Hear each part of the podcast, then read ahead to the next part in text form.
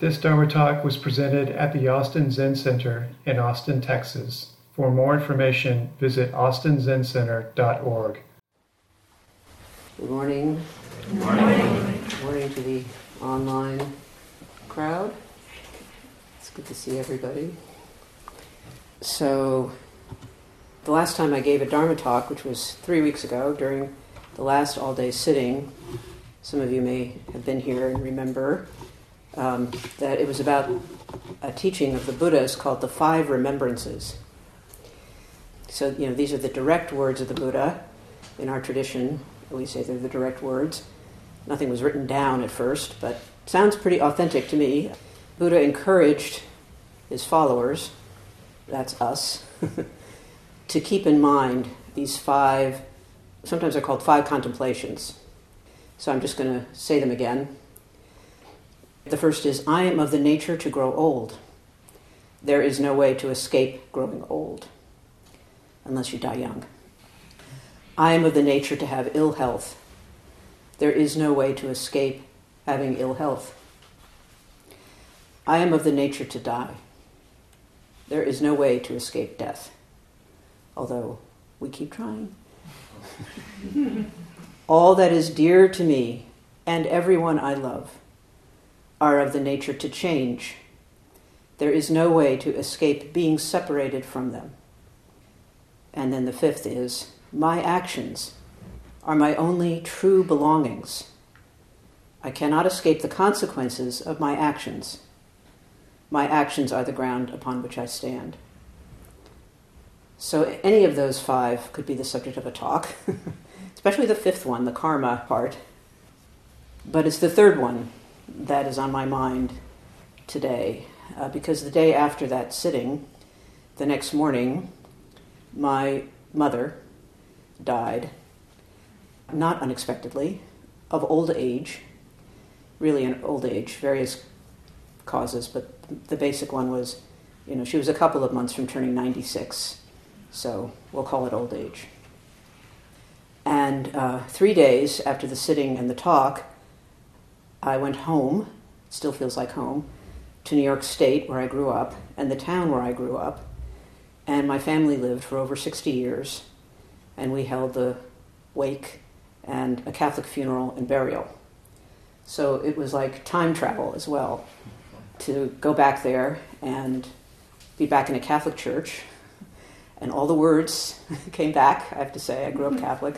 They were all right there. I sometimes can't remember my own zip code, you know, and yet it all came back. and then, you know, saw a lot of family that I hadn't seen since before pandemic and even before that. So that's that's what the last couple of weeks have been for me. So it kind of seemed natural to me to turn to a story for today that's very on point when thinking of this third remembrance.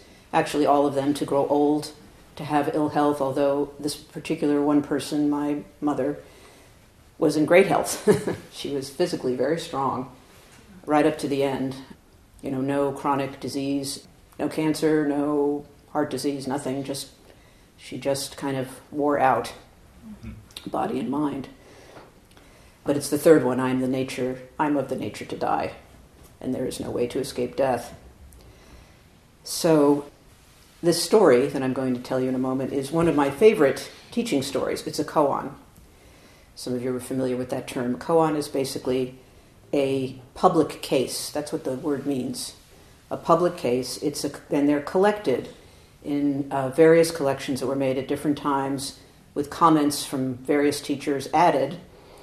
And they're the stories of encounters often between teachers and students, sometimes between two students of the same teacher or people who are practicing together, and sometimes it's a monk and her direct experience that are meeting directly. And they all take place in ancient China. So the particular collection that this one is drawn from, it's a hundred stories. Uh, it's called the Blue Cliff Record, and it's case number 55. So if you want to look it up, and read the commentaries, you can go there. It's on. They're all online with in various translations, so there's quite a bit that you could consult if this or any other koan captures you. This particular koan is also included by our original Japanese teacher, our founder, the founder of our Soto Zen tradition, whose name is Dogen Zenji, and he compiled a collection of 300 koans, right? And this one is one of them. So these are 300. It's one of the 300 that that Dogen brought back from China, considered very fundamental. And the teacher, so this is a teacher-student story, and the teacher in this story is called Dao Wu. Chinese uh, name is Dao Wu. In Japanese, he's known as Dogo, but I'm going to call him Dao Wu. He is very important in our tradition. He's a Dharma brother of Yunyan, another really prominent Chinese Zen teacher, known as Ungan in Japanese. And Ungan, in turn, is the teacher of Dongshan, or Tozan in Japanese. And Tozan was like one of the direct founders of Soto Zen, our school. He's one of our direct ancestors. So that's a little bit of the setting. And I'm going to read the most straightforward version of this story without any of the commentary. And it takes place in the ninth century, right? Universe, galaxy, what is it, long ago and far away, right? ninth century. So 700 or so years ago. So listen.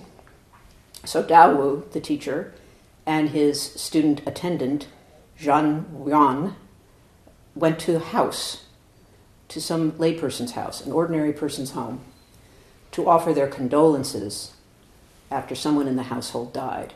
So, just as a quick aside, apparently at this point, generally speaking, there were no Buddhist funerals for lay people. It was not sort of one of the things that was done, but instead, the local temple abbot or head priest would go and offer something to the family in their home. So, you know, the wake is at home. So the attendant strikes the coffin, the wooden coffin, with his hand and says, Alive or dead? And Dao says, his teacher says, I'm not saying alive, and I'm not saying dead. Or more simply, uh, he, he could say, I won't say. Right? He refuses to answer directly. And the student, Zhan Yuan, says, Why won't you say? and Dao said, I'm not saying, I am not saying. So they leave. And on the way home, the student stops in the middle of the road, they're on foot, right in the middle of the road, and says, Tell me right now, teacher, if you don't say, I'm going to hit you, and leave.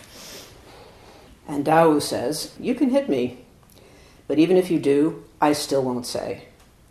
And indeed, Zhan Yuan hit him. They really practiced Zen back in the.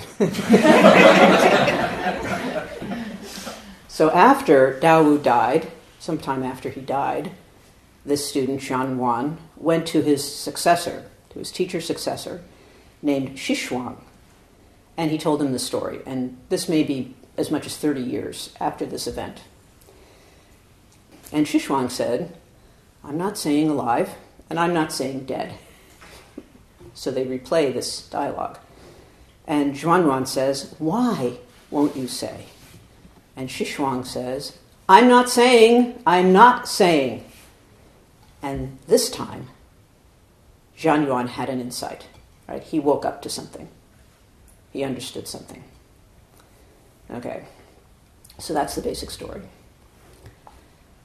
Sojun, Mel Weitzman, who is our Dharma grandfather here at this temple, and my first teacher's teacher, gave a talk about this koan, I found out, exactly two months before he died. He died about two years ago. So Sojun talked about this while he was dying. He knew he was dying. Everyone in his temple knew he was dying. Everybody in the ten directions knew he was dying. And in the talk, Sojun says, and I quote, I call this an old warhorse, this story.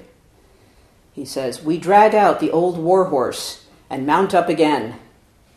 We actually can't discuss it too many times because it may be our most important koan. That's a big statement coming from Sojun. And I don't think it was just because he was dying. And I think Sojun said this because the question of birth and death, right, our apparent coming into existence and leaving it, is a central question for all of us, for all human beings. It's a question of all religions.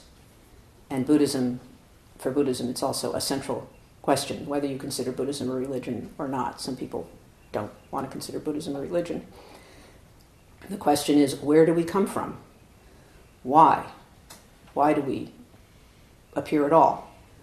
What is the purpose of our life? What are we doing here? and the age old question what happens after we die? Right? So a monk knocks on the coffin. It's kind of rude, huh? I'm trying to imagine this, right? I think if I were the bereaved family, I would say, you know, take, take your Zen drama and down the road, would you please?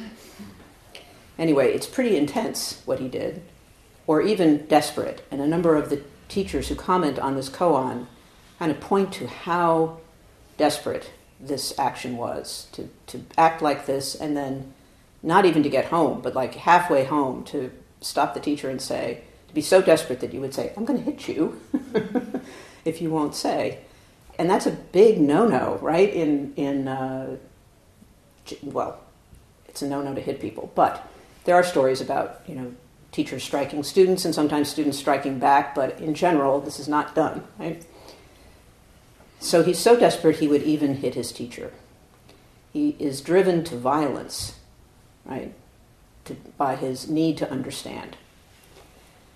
And I actually did think of this koan when I was standing next to my mother's open coffin and I looked at her.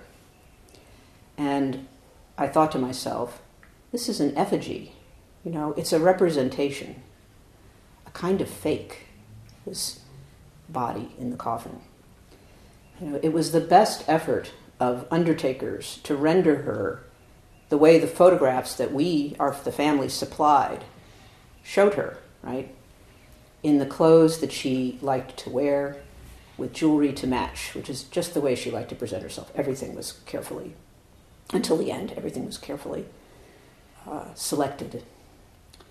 And you know, people say funny things at wakes. Um, sometimes they say, "Oh, don't they look good?" right? Because you know, you approach a coffin and know someone has died, especially after you know a long illness or at an advanced age, and you really don't know what you're going to see. Oh, don't they look good? Thank God they look good. But it wasn't her. And standing next to her, you know, I touched her and I was mildly surprised, despite myself, when she didn't open her eyes. And she didn't turn towards me. You know, she didn't respond at all. And it reminded me of another story that's sometimes quoted in conjunction with this one, the one that I just read. And it's about seven sisters, seven sisters who are wise sisters. They're actually sages. And they go on holiday, they, they're going to go on a vacation and at the su- suggestion of one of them, they go to a forest of corpses, a charnel ground, right, in ancient India, where people are exposed or partly exposed. They, the bodies are burned and they're not fully consumed, and so, you know, it's kind of a mess, right? And it's frightening. And one sister, the one who says, let's go to the charnel ground for vacation, says, the corpse is here, but where is the person? And the eldest sister in the, of the seven says, what? What? And they all experience enlightenment. Would that it were so easy.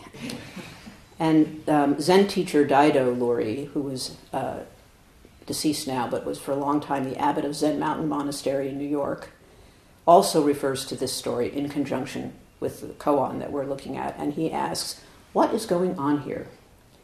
Right? Is it the same point or a different point than the one being made by Dao Wu or by Xishuang, right?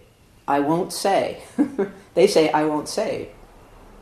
Sister says, the corpse is here, but where is the person? You know, is it, is it that the student is, con- is actually confused about whether someone is literally dead or alive? Is that really what's happening? So, what do you think the monk is asking? You know, is he confused about whether the person is dead? What is his question? And, and as a person who's following the Buddhist way, how do you receive Dao Wu's response? Yeah. Uh, to, to, me, the thing that comes up when I hear the question, dead or alive, and him desperately pounding on the coffin, it's like, is any of this like kind of worth it, like being alive, and or is it just pointless, pointlessly dying and being buried someday? Like, is there any actual life, or is it just like death? okay, is it all just death? What's is it pointless? Right? We are only we're born only to die. Right. Basic question, right? Yeah. Anyone else? Yeah. Crystal. I think also that we all know we're going to die and we all know there's death that happens on a daily basis, but we don't really fully understand until we're in front of it. And it, like you being a little surprised that your mom didn't open her eyes, just kind of not quite grasping the reality of it. Yeah. There's that. It's like we can we can accept it for other people sometimes. It's it, we feel grief, but it's like, oh, it's not me, not yet, right? Maybe we think, maybe I'm not going to die. yeah, Anne. I, I think this. Oh. So oh, Anne, and then yeah, go ahead, Anne. I, I saw you first. go ahead. Um, it's about is this what's reality? What's reality? yeah, it seems like what he wants to know. Like people appear and then disappear. Like that's not real, and that doesn't seem like yeah, and sometimes there's this, you know, teaching that it's all appearances, mm-hmm. but like, you know, they seem pretty real to us. Yeah. Yeah. Where do they go? Where do they go? They there's a there's another story about wild ducks. Do you know the story about the wild ducks? Mm. Te- another teacher and a student are they're walking along, and these wild ducks fly. They they start up and they fly out, and the teacher says to the student, "What what what were those? What is that?" And he says, "They're wild ducks." You know, like what else are they? What else could they be? And he says, teacher says to the student, where did they go? And the student said, well, they, they flew away. You know, like the student's like, what are you trying to get from me? And this teacher comes up and grabs the student by the nose and gives it a tweak. It's an ow. it's like, that's the response. And the student then realizes what the teacher's getting at. So these things are all connected. Right? Where did they go? they flew away. Well, they, haven't gone anywhere, actually. Right? It's kind of the point. They're right here, and the way that he got him to see that is like the most immediate thing that we have is the stimulus of pain, right? you moron, they're right here. Yeah. Others? Uh, yes, and then Rich. Uh, I think part of it is just not having these fixed views and these, uh, like, uh, making these hard distinctions about what is life, what is death, maybe a contemplation around where where is the beginning, where is the end, and the nature of transformation. So I think it, it goes actually to one of the other remembrances, which is everything changes, right? Everything changes. So it appears that there's birth, and it appears that there, there's death, and actually it's a big transformation want more to say about that in a minute. Rich, did you want to add something? Yeah, well, your, your question was what what was the monks or the students' response to this teacher? And the one the part of the response that jumps out at me is that he struck him. And I've heard that anger is a is a mask for fear, and so this is a very natural kind of customary response to death is fear, and like why? What is this? You know, I mean, I think that's, and it's not sort of an intellectual response. It's more like a gut response. Like, why? Why is this? And I'm afraid. I don't. I don't want this for myself, or I don't want to. You know. You know what I mean?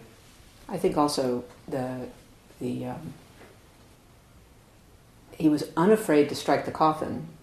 Right? There are all sorts of stories about people being buried alive. You know, it's like that's and he was unafraid of the consequences of hitting his teacher.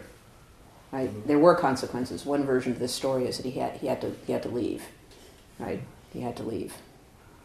And it wasn't until 30 years later that with this same question, you know, recapitulated, he was able to understand. So it's a long time to be wandering in the wilderness, you know, of like not understanding birth and death. It's a long time. It doesn't it seem like a lot of the suffering that we have is a reaction to the fear of death and sometimes sometimes like, you know, we're Yeah. trying to keep it at bay, trying to push it away or pretend like it's not it's not there or Yes, and I think also the teacher's response to him was one of great compassion, right? Not to give him an answer. Despite getting hit, there's one version of this that the, there were, he really got beat up by his student. Like he was, and he died soon thereafter. Not necessarily cause and effect, but right. So the, this this is a hinge. This whole question around which the lives of the, this teacher and this student and then the next generation turned, and it's the hinge of our lives. It's the pivot all of our lives. So, just to resume, I think the attending monk is driven by you know the question.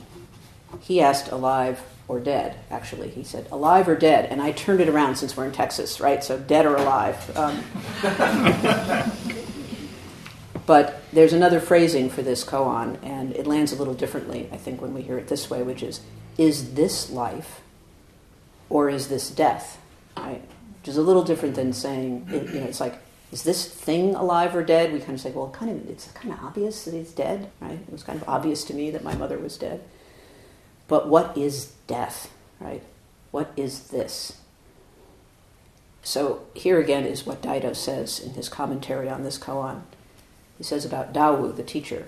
He says, Dawu said, I won't say. He didn't say, I can't say. He didn't say, I don't know. He didn't say, go away. he didn't say, I forgot. He said, I won't say.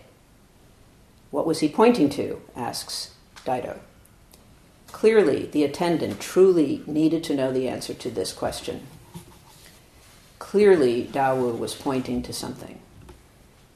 So for Daido, the choice of the words won't say implies that he understands something, but he's withholding it, right? Which may seem to us to be cruel. Like, just give it, you know, obviously he's in like great distress, tell him, right?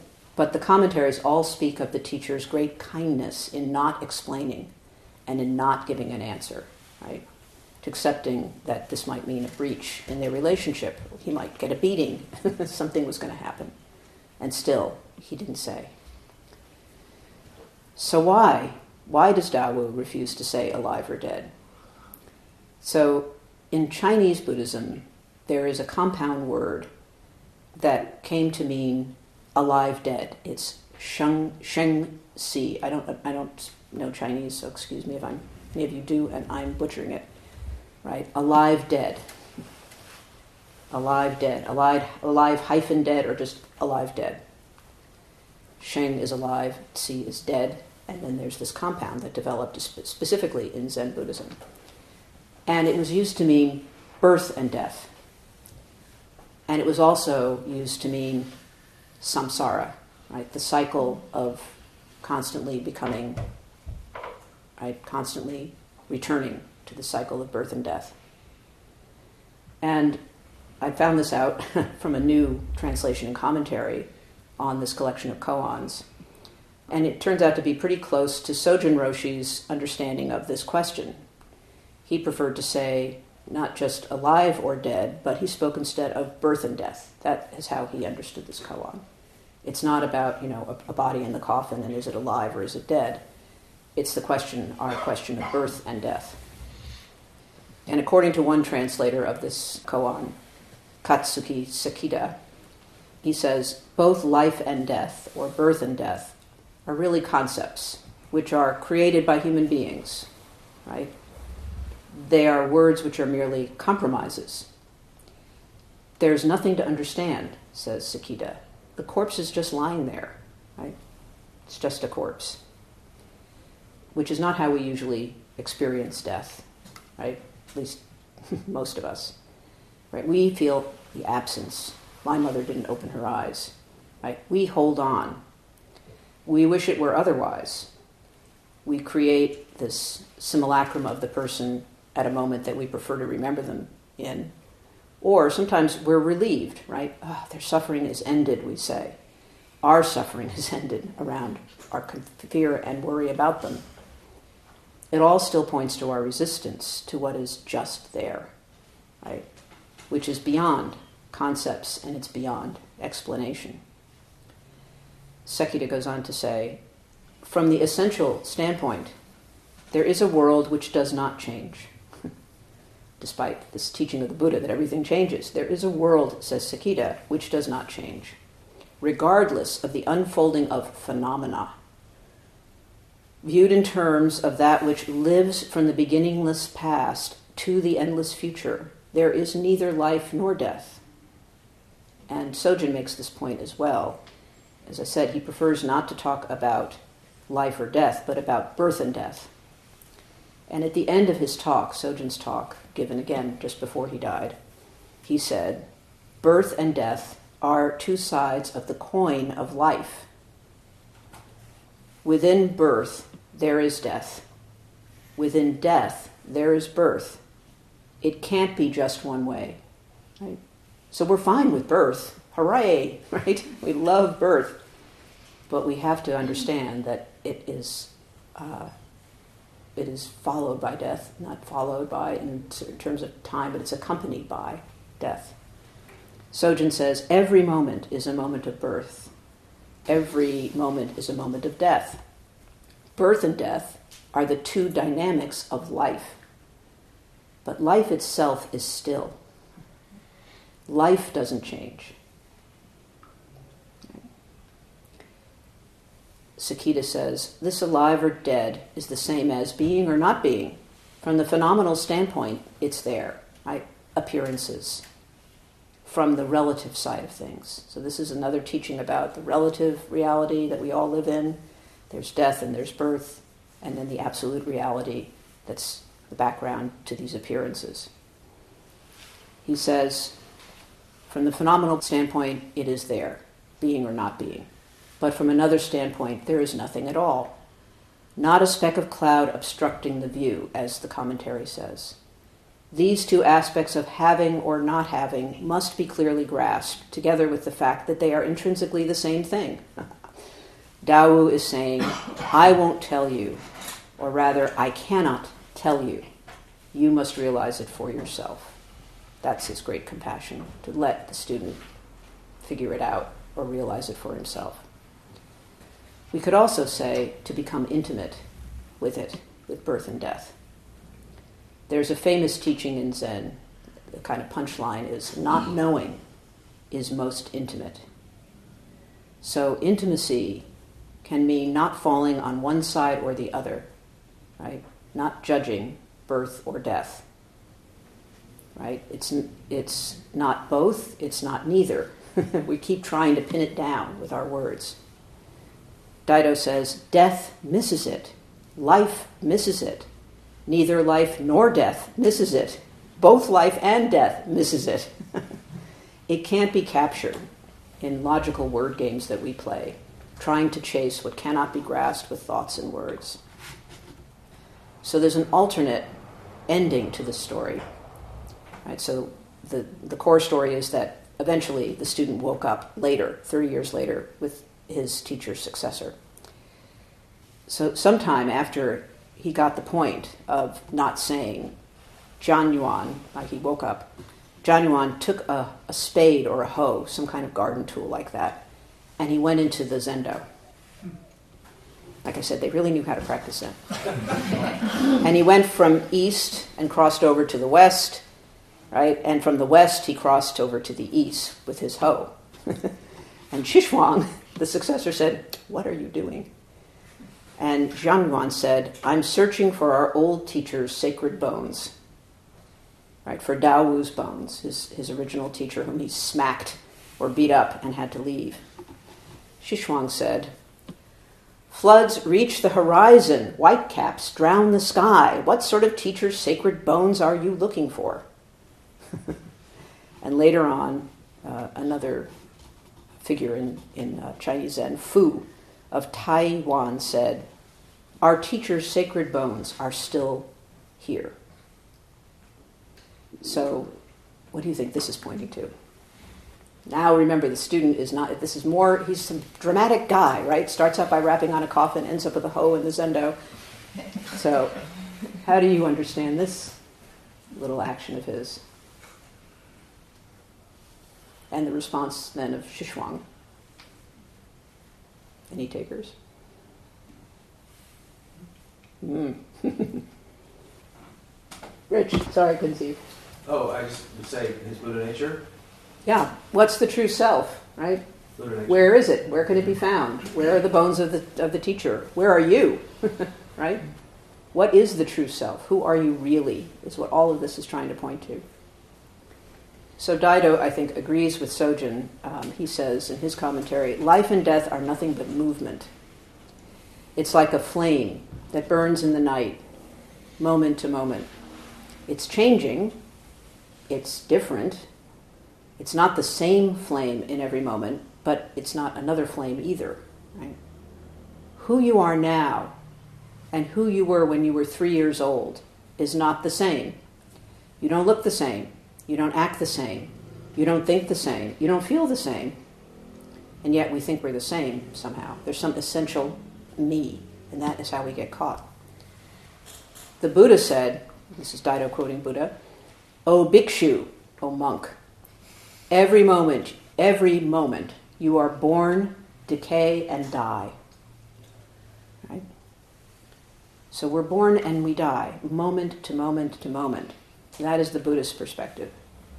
Underlying everything is impermanence, constant change, a constant state of becoming, and also the stillness of life just doing what life does. So, who you are yesterday, the day before, a year ago, five years ago, that's not who you are now. Not physically, not mentally, not intellectually. There is not an atom or molecule in your body right now that is the same as it was five years ago. So Daido says, We are in dynamic equilibrium with the universe. He was a scientist, by the way, before he became a. He realized, he said, I was in the wrong profession. this question of life and death for him could not be solved with science. But he still sometimes comes from that side. We are in dynamic equilibrium with the universe. The universe passes through us, he says. So, what do you call the self? And what is Zhan Yuan calling the self? So, he offers a little kind of capping poem to this koan, Daido. He says, In arriving, not an atom is added. Thus, life is called the unborn. In departing, not a particle is lost. Thus, death is called the unextinguished. And I want to close with Dogen, because Dogen is our guy. His final essay, the very last essay in the 95 essays that we call the Shobogenzo, is called Shoji, uh, which we translate as birth and death. And actually, this turns out to be the Japanese pronunciation of shengsi, which I mentioned above, that compound that means alive dead. So Dogen also called it birth and death. Samsara, right? He called birth and death. This cyclic existence, which is sometimes considered to be a type of bondage driven by karma. So this fascicle is a half a page. he summarized his understanding of birth and death with half a page. It's the shortest of his essays in the whole of his collected essays. And this is what Dogen says. He says, just understand that birth and death, right? Shoji, birth and death, is itself nirvana, not samsara, nirvana. Dogen says, there is nothing such as birth and death to be avoided. There is nothing such as nirvana to be sought. Only when you realize this are you free from birth and death. And he concludes this birth and death is the life of Buddha, which is us. If you try to exclude it, you will lose the life of Buddha. If you cling to it, trying to remain in it, you will also lose the life of Buddha. And what remains will be the mere form of Buddha. Only when you don't dislike birth and death or long for them, do you enter Buddha's mind. However, do not analyze or speak about it. Just set aside your body and mind. Forget about them and throw them into the house of Buddha. Then all is done by Buddha.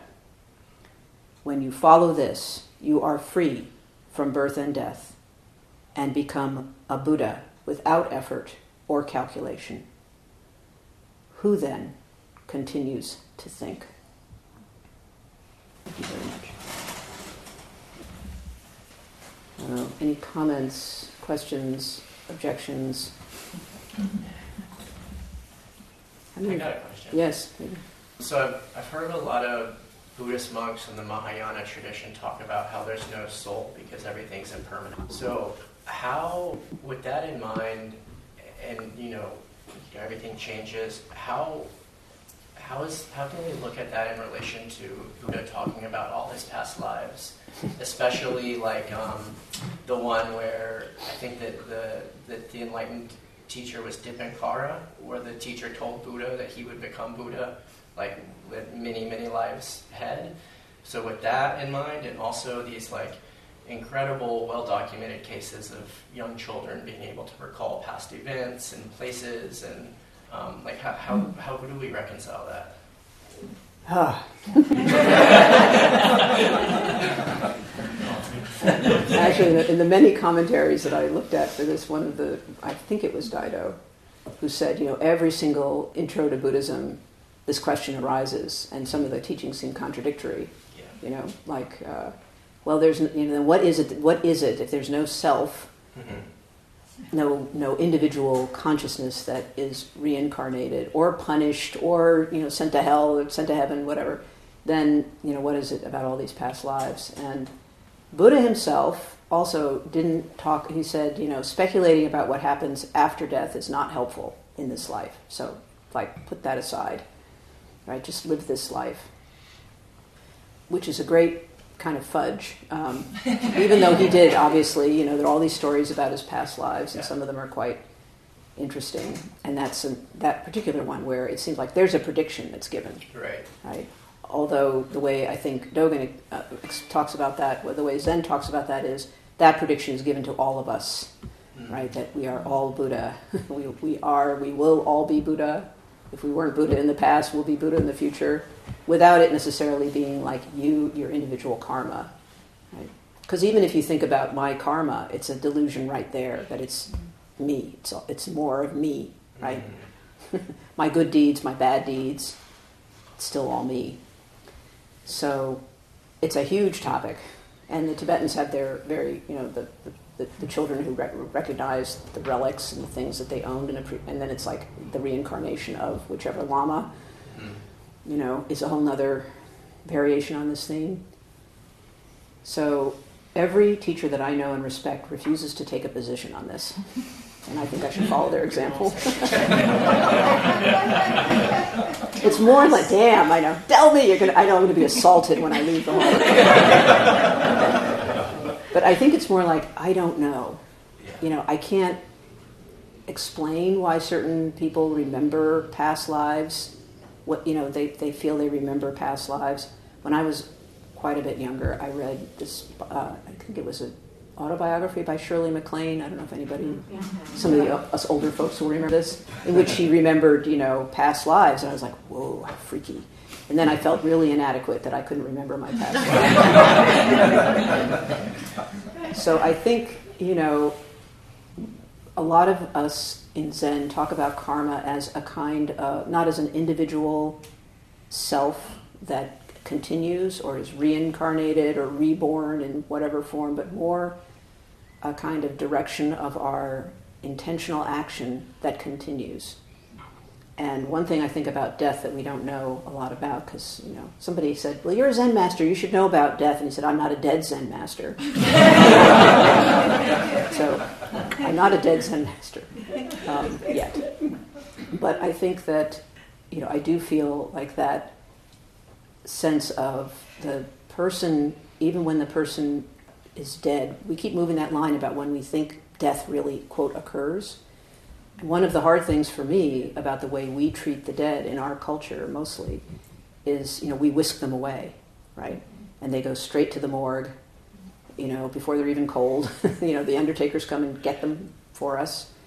And then they do what they do to make them look the way we're comfortable with them, usually, right? That's often what happens.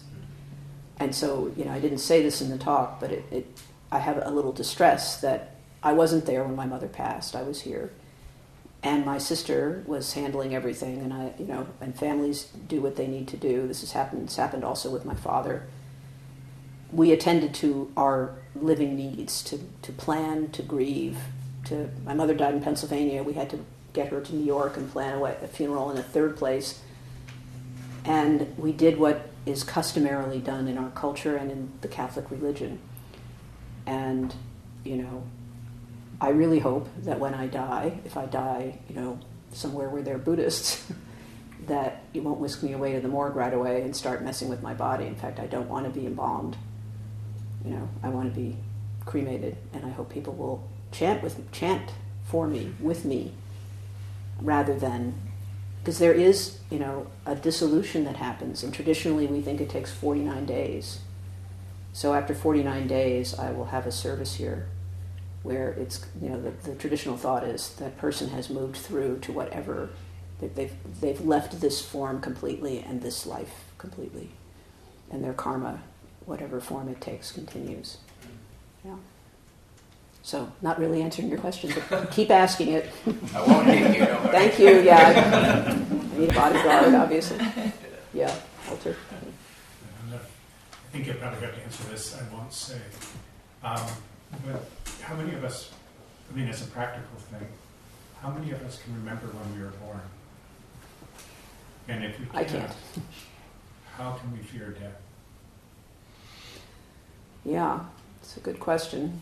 I mean, I think there are some extraordinary accounts of people who, see, who seem to remember being born. I don't know if they really remember or if they have a strong imagination of what it was like to be born. And there are people who feel like they got to the brink of death and came back. And there are some similarities to those stories. And some, the medical profession, some people take the, the view that that's just kind of like a biological function, and that you know, if you don't die, you might have these, you might have these perceptions as you are dying. But if you don't die, you know, you'll remember them in a certain way. I can tell you that my greatest fear of death, actually, at this time, while I'm still relatively healthy, is uh, the mess I'm going to leave behind because my affairs are not in order, you know, and what will happen to some people who depend on me. You know. So, living as simply as possible and kind of cleaning up after yourself before you die is maybe a good thing. I, I worry about things I've left, I will leave behind undone and uncared for. That's my fear because I still think I have a lot of time left. Honestly, I do think, you know, yeah, like I'm only this, you know, I'm coming up on a birthday, and I'm thinking to myself, ah, that's not, that's not so old, you know. and then, you know, I could be hit by a bus on the way home now, right? So it can happen at any time. So living in the free from the fear of death is, takes many forms, right? And probably I'm just stupid enough right now not to really be afraid of the end, but I'm more afraid of the consequences of the end. Like, oh boy, what's going to happen? You know, um, leave my my sister is my executor, and she's now taking care of my mother's estate, and we together took care of my father's estate when he died, and it's it was like a it's a lot. It's a lot, you know, to leave somebody with in our in our world. Yeah. Anyway, clean up by act. That's my vow. Yes, Basho. Uh, I have two questions. Uh, I was thinking of like Western philosophical tradition like Hegel and even Heidegger. Their their belief is that their argument is that I think, therefore I am. Ah. and the way I have now got an impression of now, the Buddhist approach towards this approach is like there is no I. Right? And you said that in the end you said that that starts thinking. So I was thinking of what would be your reflection on this, like this Western philosophical tradition, which is mostly like focused on I think, therefore I am. Second was I was reading something on nirvana, parinirvana, and mahaparinirvana. So when Buddha died, it was called mahaparinirvana. And you mentioned like being aware of death and birth itself is a nirvana. So yeah, how what are these stages like? How would you distinguish between these three terms? So the first question is the you know the Western conceptual is the famous you know I think therefore I am, right? And I'd say Buddhists would say not so fast. yeah, we think because we're human, right? We have brains, we think, but that's not everything that we are. So thinking is included in being for us as human beings, but it's not. We, we too much count on that, and also on, on our emotions and our memories as who we are but it's like this much of. So when the waves, the, you know, the waves reach the sky, where are your, where are, where are our teachers' relics? And there's this great expression of, you know, mountains that can't be scaled and waves reach the sky. And it's like, that's the that is the Buddha's body, and we are the Buddha's body. It's much bigger than this little thing that our cognitive, you know, selves. I'm not sure I understood your second question. You're talking about the parinirvana? Is that what you're telling us? Yeah, nirvana, parinirvana, and mahaparinirvana. Is there a difference? I, mean, I don't know. Honestly, don't know. So the question is, you know, nirvana, which is considered to be, you know, reaching the other shore, the end of suffering, right? Dogen teaches is not any different than samsara or right here. It's no place to go. There's nowhere to go. There's nowhere else to go. It's here, right? and it's like two sides of the same thing. It's a, it, and that shift in understanding what our life is is what we are here for. And then the Buddha, you know, had the experience. We call it parinirvana, where he left this life and didn't come back. Right? He broke that cycle of samsara. He did not. There was no more becoming. And then the mahaparinirvana, the third stage, you know, is yeah, the complete extinction, you could call it. Extinction is a, is a word for, you know, breaking that cycle. It, it, and it kind of sounds terrible to us, like extinction. It's a, it's a very loaded word for us. But it just means the end of this karma fueled becoming, right? So beyond that, I'm not, I can't say more right now. There was one other hand, I think. Ah, Charles, hello. Hello. Thank you for your talk. Thank you for being here. I, I had a, have a comment. It's really a realization that I had during your talk, which was that uh, for many years, I always had trouble understanding koans. And I also had trouble throughout my life understanding poetry. and I've lugged around all these years since I was a student this book by Robert Penn Warren called Understanding Poetry. and so now that I have a little bit more time, I thought, oh, now I can sit down and read this book and I'll, I'll understand poetry. But it turns out that understanding, the word understanding, the way he uses it, he and his co author, is not the way we tend to think with our uh, rational Western minds. It's more like experiencing poetry. And I realized while you were talking that maybe this is a little bit the way it is with koans. So it can't just be grasped with one part of our mind. Yeah. The, it requires the total totality, the affective mind and, and emotional mind, all of that, to really under, to not really uh, to really uh, take in the koan. But in terms of rational understanding, I think in my case at least that's I so much want to. You know, there's a part of me that really wants to figure these things out and understand what the real true meaning is. But uh, the rational, rational way I've always tried to go about it doesn't really seem to work very well. And it also reminded me of a quote from Hamlet, you know, where he tells, um, think it's Horatio says, there's more mysteries in heaven and earth than in your philosophy. And so I'm preparing, I'm prepared now better than I was when I was younger to live with these mysteries that can't really be fully grasped by my rational mind and to just let them seep in. And these stories that you, in the Blue Cliff record, for instance, I take it were original oral tradition. Yeah. And so it's, it's the experience of hearing the story read that uh, is so important, not necessarily being able to grasp it uh, in a rational sort of way. Yeah, we're still telling the stories, and, and sometimes the you know it seems like really mysterious what's going on, especially because you know it's China, they're monks, you know, and the, sometimes the the meaning of what may be going on is a little bit hidden from us by the fact that it, it's Chinese, it's ancient Chinese culture, right, with which we are not familiar, and then we depend on translations. I do, you know, I mean, I, I know a few characters and I can sort of look things up, but I don't know classical Chinese.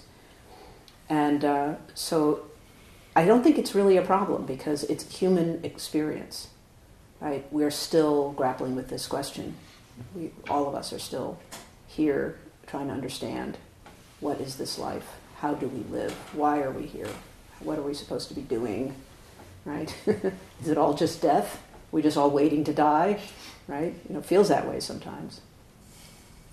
I think one more thing to say about the Chinese tradition is, you know, Buddhism came into a tradition which was really kind of obsessed with ancestors, remembering them, um, keeping you know the, the kind of relationship of generations in from one to the other, you know, which was a status thing as well, and so this uh, this notion of birth death being one thing kind of cut across that uh, very strong tendency to want to remember right? To want to remember and celebrate.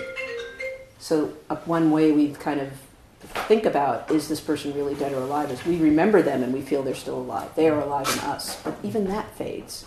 Right? If you walk through an old cemetery, you see broken tombstones that are neglected and you know moss covered, and it's like there's no way, right? There's no way to fix that person in time. There's no way to keep them, and yet somehow, right? It's, it's, it's fine. It's okay. They, they are alive in a way that is beyond memory. It's beyond our consciousness. And it, we wouldn't, you know, you can think about ancestors going back to beginningless time. If we want to think in terms of science, the billions and billions of years and many, many lives of many forms of life. Without all of that, we wouldn't be here. So that's a rational way of looking at it, but there's some truth behind that too. It's just endless transformation. You and, it, and the trilobites are not separate. maybe that's enough for one day. Please join us for tea and cookies if you have time.